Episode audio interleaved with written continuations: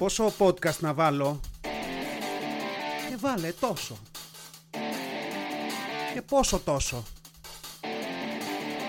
Βάλε τόσο όσο.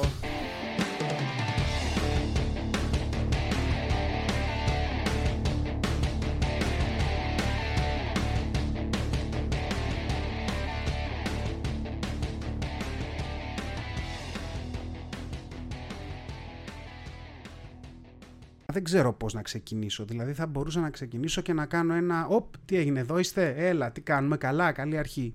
Θα μπορούσα να ξεκινήσω προσπαθώντας να και καλά μιλάω όσο ξεκινάει το recording και δεν έχω καταλάβει τι μου γίνεται κλπ. Δεν ξέρω, τα έκανα όλα, τα δοκίμασα όλα. Θα ξεκινήσω απλά λέγοντας ότι είμαι ο Νίκος και είμαι καλά δεν θα πω. Θα το διαπιστώσετε στην πορεία ότι δεν είμαι. Ε, ξεκινάω ένα podcast. Ξεκινάω ένα podcast που το λέω τόσο όσο. Ε, δεν σκέφτηκα πολύ τον τίτλο, όπως μπορείτε να καταλάβετε, από τον τίτλο τον ίδιο. Ε, μου άρεσε το τόσο όσο. Μου άρεσε γενικά σαν ε, στάση ζωής. Μου αρέσει σαν απάντηση όταν δεν έχω να δώσω απάντηση. Δηλαδή όταν η ερώτηση είναι αρκετά πολύπλοκη και με κουράζει, μπερδεύει, με φέρνει σε μια μηχανία, πετάω ένα τόσο όσο και καθαρίζω. Το τόσο όσο κόβει κάθε follow-up ερώτηση από μόνο του.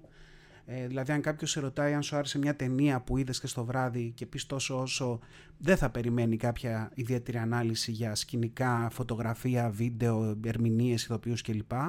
Το έχει χάσει το παιχνίδι, σταματάει εκεί.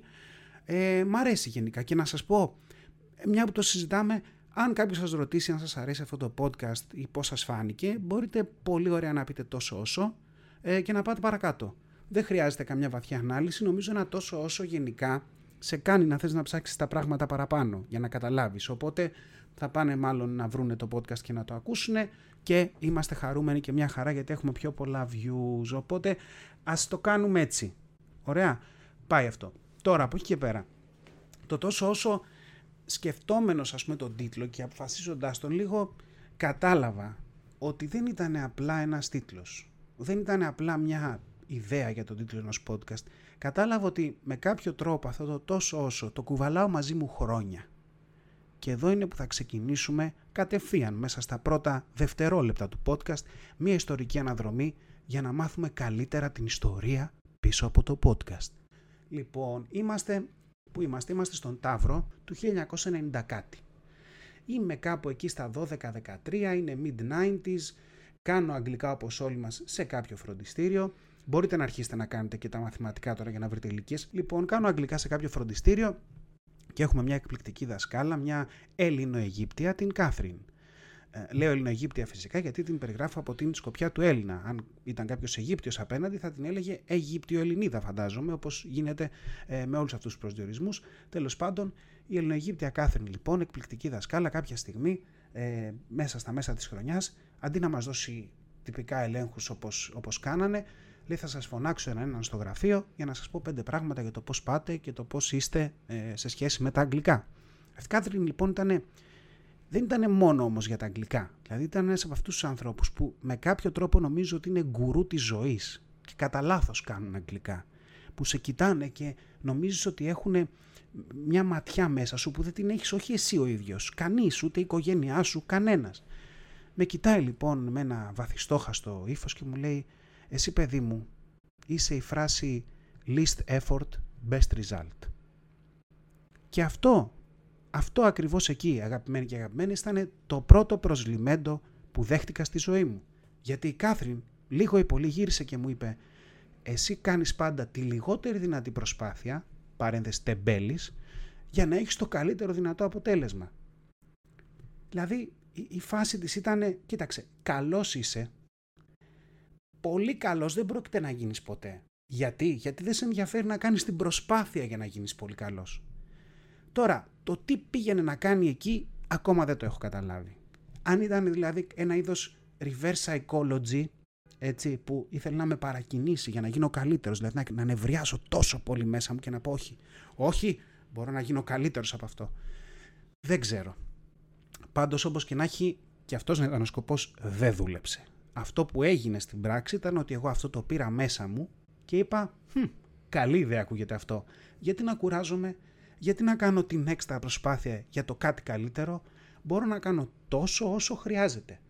Και το πήρα αγκαλιά και πορεύτηκα μέχρι σήμερα με αυτό. Και τρανή απόδειξη του πόσο αγκαλιά το πήρα ήταν ότι ήταν η πρώτη μου ιδέα για τίτλο για το podcast που ήθελα να κάνω εδώ και τρία χρόνια περίπου. Τόσο όσο λοιπόν, αυτός είναι ο τίτλος, ταγκάρετε και ωραία, ταγκάρετε και εύκολα. Τώρα αν έχει και κανένα άλλο εκεί έξω που το λένε με τον ίδιο τίτλο, τον ήπιαμε, θα δούμε τι θα κάνουμε, θα πρέπει να πετάξω όλο το επεισόδιο, αλλά σε κάθε περίπτωση αυτό είναι. Λοιπόν, αποφάσισα λοιπόν να κάνω podcast, όχι γιατί έχω ραδιοφωνική φωνή, μη γελιόμαστε, έχετε ακούσει αρκετά λεπτά μέχρι τώρα για να καταλάβετε ότι δεν έχω ραδιοφωνική φωνή, αλλά ίσως και να είναι ένας λόγος αυτός, γιατί δεν θα με παίρνανε και ποτέ σε κανένα ραδιόφωνο να κάνω εκπομπή. Οπότε μικροφωνάκι, λαπτοπάκι, ε, ένα προγραμματάκι και να είμαστε. Ε, τι άλλο. Να πω λοιπόν για μένα ότι είμαι κοντά στα 40, είμαι 39, έτσι, φαντάζομαι τώρα περισσότερο ίσως να, το, να την είχατε κάνει την πράξη, αλλά είμαι εκεί. Κάνω αυτό το podcast από την περιοχή του Ταύρου, Υπάρχει λοιπόν εδώ ένα ειδικά διαμορφωμένο στούντιο, ούτε καν ε, από το οποίο βγαίνει αυτό το podcast με την υποστήριξη μιας δεκαμελούς ομάδας των άλλων φωνών που ακούμε στο κεφάλι μου βασικά. Ε, και αυτό το podcast βγαίνει από εδώ, εδώ γεννήθηκα, εδώ μεγάλωσα, είμαι κοντά στην Πυραιός, θα περνάνε κάπου και που φορτηγά, αυτοκίνητα, κάγκουρες, θα ακούτε τέτοιες φασαρίες, δεν πειράζει, τεχνικές γνώσεις δεν υπάρχουν, οπότε θα μείνουν όλα αυτά ως ένα στοιχείο έτσι άποψης ε, στον, στο ηχητικό του podcast.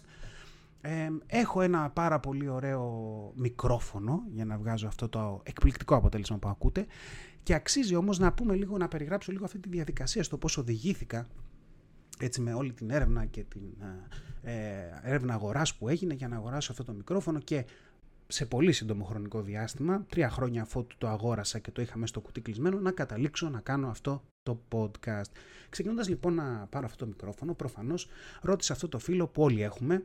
Έτσι, σε κάθε παρέα υπάρχει ένας άνθρωπος ο οποίος έχει φάει τη ζωή του σε online μαγαζιά, ψάχνοντας προσφορές, μοντέλα, χαρακτηριστικά τεχνικά για τα πάντα. Αυτός ο άνθρωπος ξέρει να σου προτείνει από την καλύτερη ε, ηλεκτρική κουβέρτα που μπορείς να αγοράσεις μέχρι το καλύτερο λάπτοπ, την καλύτερη τηλεόραση, ε, το καλύτερο ποτήρι για να κρατάς τον καφέ σου ζεστό, τα πάντα. Αυτό είναι μια στάση ζωής. Έχω λοιπόν ένα τέτοιο άνθρωπο στην παρέα μου, όπως όλοι έχουμε, και ήταν ο πρώτος άνθρωπος τον οποίο πήγα και του λέω «Βασίλη, θα κάνω podcast». Μου λέει «Γαμό, έχω να σου προτείνω μικρόφωνο».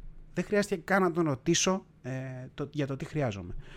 Τέλεια, μου στέλνει το μικρόφωνο, Όντως, μικροφωνάρα. Ε, το κοίταξα, το ψάξα σε site, δεν υπήρχε κανένα καλύτερο. Ήταν εκπληκτικός όλα τα reviews μέσα στα πρώτα 3-4.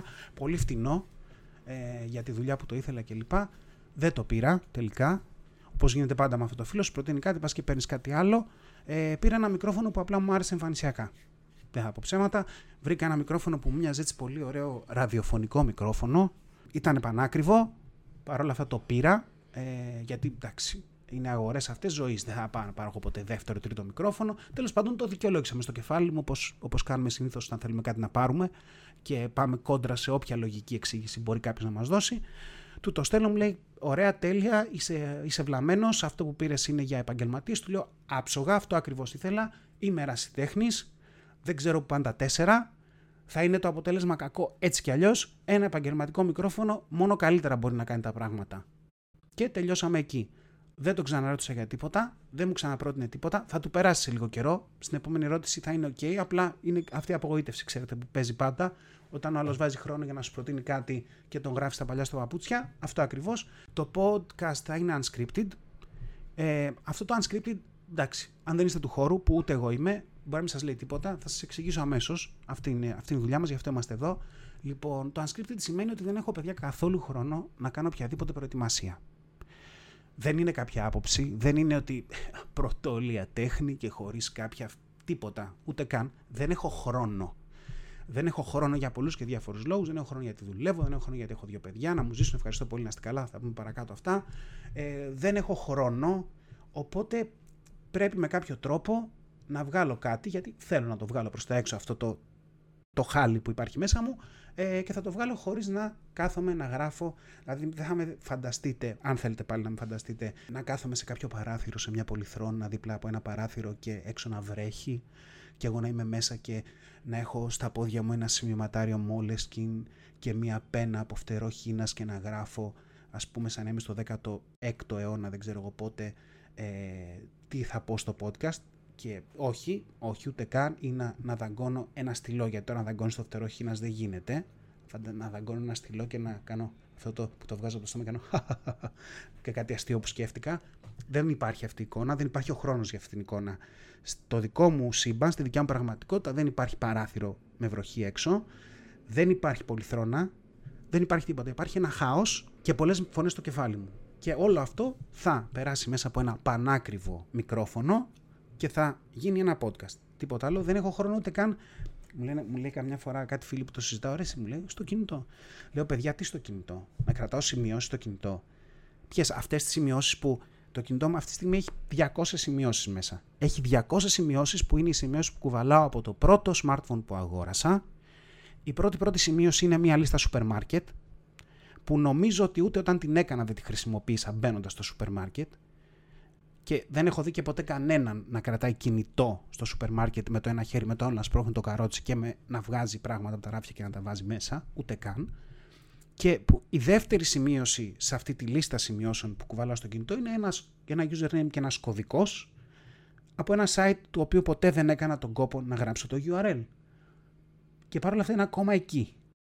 Γιατί ποτέ δεν ξέρω πότε μπορεί στο μέλλον να έρθει ένας φίλος και να μου πει: Εσύ θυμάσαι εκείνο το τσοντο site, ξέρω εγώ, με τη free πρόσβαση για πάντα που είχαμε κάνει κωδικούς το 98. Και θα του πω: Δεν το θυμάμαι, αλλά ρε, είναι κάπου εδώ έχω, ας πούμε, τους κωδικούς. Γιατί ξέρω ότι ακόμα και τότε θα πάω να βρω τη σημείωση και δεν θα τη βρω γιατί θα με έχει πιάσει κάποια μανία να καθαρίσω τη ζωή μου και τον εαυτό μου και τα πράγματα γύρω μου και θα τις έχω σβήσει όλες αυτές τις σημειώσεις. Γιατί κάπως έτσι γίνεται, γίνεται πάντα. Τέλος πάντων, ξεφεύγω, θα το κάνω πολύ αυτό παίζει πάρα πολύ γενικά. Δεν έχω χρόνο λοιπόν ούτε για αυτές τις σημειώσεις. Οπότε η φάση θα είναι ό,τι μας κατέβει, ένα recording γύρω στο τέταρτο με 20 λεπτό, κάπου εκεί το κόβω, λίγο edit, minor editing, καμία γνώση δεν έχω του προγράμματος, το μόνο που έχω μάθει να κάνω είναι κάτι copy-paste, να κόβω κομμάτια και να τα βάζω παρακάτω και μετά να τα φέρνω από εκεί. Μόνο αυτό. Μέχρι εκεί θα είναι, όλο αυτό θα είναι το, το hacking που θα γίνει στον ήχο αυτού του podcast ε, και ελπίζω να βγάζω ένα τη βδομάδα. Τόσο όσο η φάση. Δηλαδή δεν θέτουμε κανέναν ε, στόχο πολύ ε, φιλόδοξο. Ένα τη βδομάδα μέχρι να βαρεθώ, όπως με τα περισσότερα πράγματα που καταπιάνομαι, τα πιάνω για ένα διάστημα, ε, παίρνω μια ψηλή επιβεβαίωση, μετά σταματάω. Θα ακούσουμε πολλά περισσότερα στη, στη συνέχεια. Δεν είναι. Αυτός είναι ο σκοπός. Δηλαδή, ψυχανάλυση, παιδιά. Κοίτα, ξεκάθαρα δεν έχω λεφτά να πάω σε ψυχαναλυτή. Δεν έχω χρόνο επίσης να πάω σε ψυχαναλυτή. Δηλαδή, τώρα, το, αν το βάλεις κάτω, κλείσε ραντεβού, πήγαινε έλα με, τα, με το αμάξι, με τη μηχανή κλπ πιο πολύς χρόνος. Ενώ μικροφωνάκι, αυτό, upload, τα βγάζεις από μέσα σου, φεύγουν, πάνε στο cloud, χάνονται, γίνονται, ε, μπαίνουν στο χώρο χρόνο τέλος πάντων γενικότερα. Τι άλλο, Λοιπόν, γράφω λοιπόν ναι από τον Ταύρο όπως είπαμε. Ο Ταύρος γενικά ήταν μια πονεμένη ιστορία, αν με ρωτάτε. Ε, δεν με ρωτήσατε, θα το απαντήσω. Ε, γιατί πάντα είχα πρόβλημα, δηλαδή, μεγαλώνοντας εδώ, όταν κάποιος με ρωτούσε εξής, Α, πού μένεις και λοιπόν, όταν πήγα στη σχολή και και γνώριζα καινούργια άτομα, έλεγα μένω Ταύρος. Κανείς δεν ήξερε που είναι ο Ταύρος. Δεν ξέρω για κάποιο λόγο τι τρίγωνο των Βερμούδων είναι αυτός ο Ταύρος και τι φάση. Ε, ίσως γιατί δεν ξέρω, και στη σχολή που πέρασε ήταν από άλλες περιοχές, ήταν πολύ βόρεια προάστια και φάση τέτοια, δεν ξέρω. Ε, δεν, δεν κατηγοριοποιούμε, δεν ομαδοποιούμε, το κάνουμε, απλά δεν το λέμε, στο κεφάλι μας πάρα το κάνουμε. Αλλά ναι, δεν ήξερε κανείς που είναι ο Ταύρος.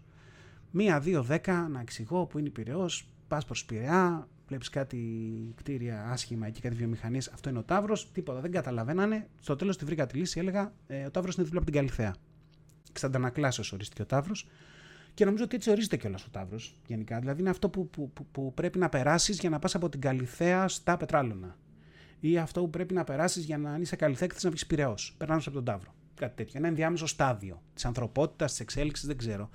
Ε, ναι, μόνο, μόνο έτσι οριζόταν ο Ταύρος. Αφού ο Ταύρος δεν πιστεύει καν στον εαυτό του, παιδιά. Ο Ταύρος δεν ξέρει κανείς που είναι και έχει σταθμό τρένου. Όλες οι άλλες περιοχές που έχουν σταθμό τρένου, περισσότερες θα πω, ξέρει ο κόσμος που είναι. Ο Ταύρος δεν ξέρει.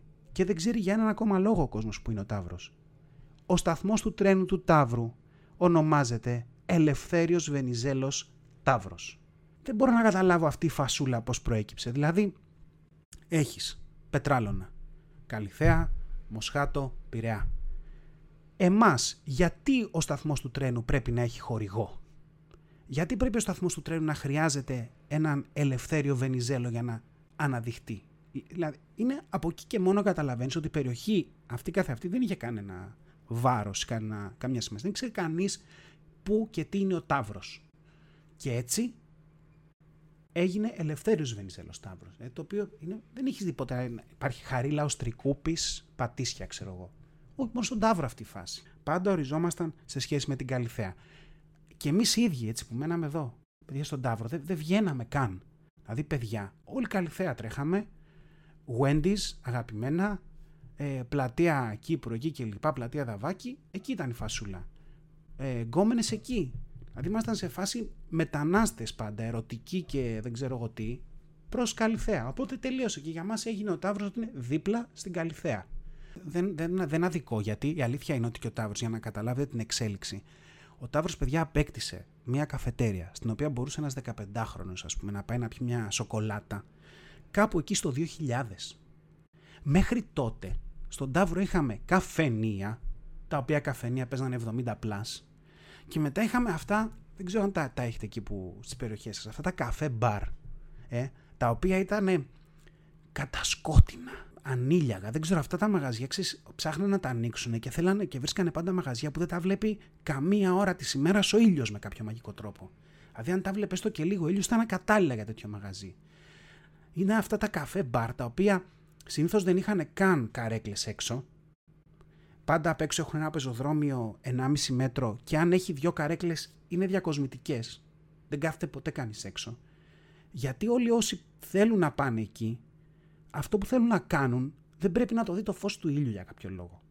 Δηλαδή πηγαίνανε, δεν ξέρω εγώ, ήταν, αυτή, ήταν για ηλικίες, ήταν από το 40 μέχρι 70, δηλαδή παίζανε εκείνο το φάσμα το ηλικιακό. Και δεν ξέρω, πηγαίνανε εκεί και ήταν, πίνανε από το μεσημέρι. Δεν ξέρω τι κάνανε, αλλά ποτέ δεν ήταν έξω.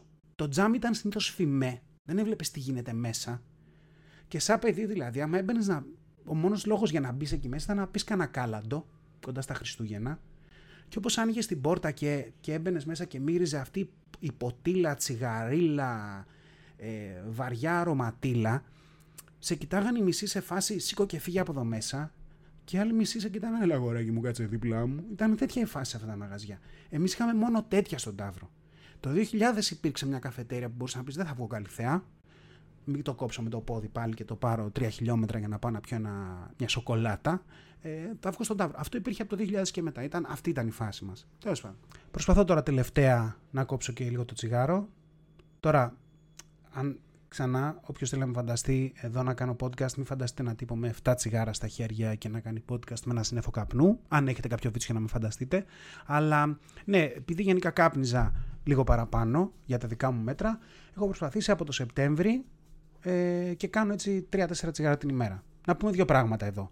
Το πρώτο είναι ότι Σεπτέμβρης, γιατί στην όλη φάση με τα New Year's Resolution πάντα αποτύχανα, δεν τα πολύ πιστεύω. Εγώ αφήνω το χρόνο να μπει, περνάει, πάει ας πούμε Γενάρης, μετά φτάνουμε στο Πάσχα, ακόμα δεν το έχω πάρει απόφαση, περνάει το καλοκαίρι, πάλι τίποτα, άνιωθος. Έφτασε Σεπτέμβρης, λέω δεν πάει άλλο, ας, για μένα τώρα ξεκινάει η σεζόν, είναι και σχολικό το, το θέμα, πάμε, λέω λίγο να, ελαττώ, να ελαττώσουμε το τσιγάρο. Όντως το έχω καταφέρει, είμαι στα 3-4 την, την ημέρα, βράδια συνήθως προς το βράδυ κάνω κανένα τσιγάρο. Τώρα για όλους εσάς που θα πείτε, Α, έτσι το κόβεις το τσιγάρο, το κόβεις μαχαίρι, δεν το κόβεις καθόλου θα σας πω ότι να πάτε να πνιγείτε και μην ξανακούσετε και το podcast. Δεν τα πιστεύω εγώ αυτά. Αυτό το μαχαίρι τίποτα δεν παίζει γενικά. Το όλα ή τίποτα δεν μας κάνει σαν άκρο. Θέλω 2-3 την ημέρα και κάνω 2-3 την ημέρα. Αν ήθελα τη γνώμη σου γιατί μπορώ να το κόψω ή δεν μπορώ, θα τη ρώταγα. Δεν τη ρώτησα, άντε γεια σας λοιπόν. Τελειώνει εκεί. Ε, αυτό ήταν το ένα. Ε, και το δεύτερο είναι ότι αισθάνομαι πολύ καλά με τον εαυτό μου. Σε φυσική κατάσταση το συζητάμε ε, αυτά τα δύο-τρία τσιγαράκια και επίσης έχω ξεκινήσει, με μεγάλη χαρά το μοιράζομαι αυτό, ευχαριστώ που ρωτήσατε, ε, έχω ξεκινήσει να τρέχω. Δηλαδή το τρέξιμο υπήρχε πάντα για άλλους λόγους, Τώρα ξεκίνησα και να τρέχω λίγο σε φάση, ε, κάνα χιλιομετράκι έτσι λίγο να με βοηθήσει. Ξεκίνησα τον Οκτώβρη να λέω ότι θα πάω σε ένα μαραθώνιο. Μαραθώνιο τώρα, η ντροπή των μαραθώνιων, 5 χιλιόμετρα. Πήγα τον έτρεξα, ε, κάπου 35 λεπτά. Κόντυψα να πεθάνω, εντάξει προφανώς και λέω κάτι πρέπει να γίνει. Δεν είναι, δεν, δεν είναι κατάσταση αυτή. Παίρνω και ένα smartwatch να αρχίσω να μετριέμαι. Έχει μια παπάντζα εκεί που βγάζει μια ημερομηνία τύπου ποια είναι η φυσική σου κατάσταση, η ηλικία φυσικής κατάστασης, δεν ξέρω. Ότι με βγάλε 51. Δηλαδή, καλή φάση στα 39. Βλέπω ένα ρολόι λέει: Μεγάλε, κοίταξε, είσαι 51. Το οποίο είναι μια καλή σκέψη γιατί λες: Είμαι πιο κοντά στη σύνταξη. Αρχικά αυτό βολεύει. Αλλά απ' την άλλη, όχι και τόσο καλά σαν σκέψη γενικότερα. Άρχισα λοιπόν να τρέχω. Ε, από τα 35 λεπτά στα 5 χιλιόμετρα, τώρα τις προάλλες έκανα 30, το οποίο είναι 6 λεπτά το χιλιόμετρο. Δεν είναι πολύ κακό. Για όσους δεν είστε του χώρου, γιατί εγώ πια είμαι του χώρου έχοντας τρέξει 1,5 μήνα, ε, το 6 λεπτά το χιλιόμετρο δεν είναι κακό, δεν είναι κάτι τρομερό. Δεν πας να κάνεις πανελλήνια ρεκόρ προφανώς. Δεν τρέχεις και σαν 80χρονο. Κάπου εκείνη η φάση. Για να το δώσω, μάλλον για να το δώσω να το καταλάβετε λιγάκι πιο ε, παραστατικά, αν φανταστούμε ότι υπάρχει ένα λυσασμένο κουτσό σκυλί που με κυνηγάει, okay, για κάποιο λόγο με κυνηγάει ένα λυσασμένο κουτσό σκυλί, ε, εγώ μπορώ για 5 χιλιόμετρα να μένω μπροστά του. Δεν με πιάνει για 5 χιλιόμετρα. Βέβαια, 5 χιλιόμετρα και ένα μέτρο έχει πέσει πάνω μου και με έχει ξεσκίσει. Αλλά μέχρι τα 5 χιλιόμετρα δεν με πιάνει. Μετά καταραίω, κλπ. Αυτό γενικά το χρησιμοποιώ κιόλας. Δηλαδή και στο τρέξιμό μου φαντάζομαι ένα κουτσόλι σασμένο σκύλι να με κυνηγάει, σαν motivation, δικό μου θέμα. Δεν ζητάω γνώμες εδώ. Απλά το λέω. Ε, μπορεί να σας βοηθήσει, δεν ξέρω. Ο καθένας με τα, με τα βιώματά του. Αυτά λοιπόν τα, τα δύο έτσι πράγματα. Θα το σταματήσουμε κάπου εδώ. Νομίζω φτάσαμε το 20 λεπτό, κάπου εκεί πρέπει να παίζουμε. Ε, ψάχνω να βρω μια τάκα, έτσι κάτι, ένα phrase για να κλείνουμε και να είναι και υπογραφή του podcast. Δεν έχει βρεθεί. Άμα περιμένω να το βρω για να το ανεβάσω θα περάσουν άλλοι τρεις μήνες. Οπότε ανεβαίνει έτσι και τώρα βελτιώσεις στην πορεία κλπ. Work in progress γενικότερα. Τόσο όσο, φιλιά, να περνάτε καλά, τα ξαναλέμε. Ήταν ένα podcast τόσο όσο. Μέχρι να τα ξαναπούμε, να γκρινιάζετε λιγότερο, να γελάτε περισσότερο και να περνάτε όμορφα. Πάρτε φροντίδα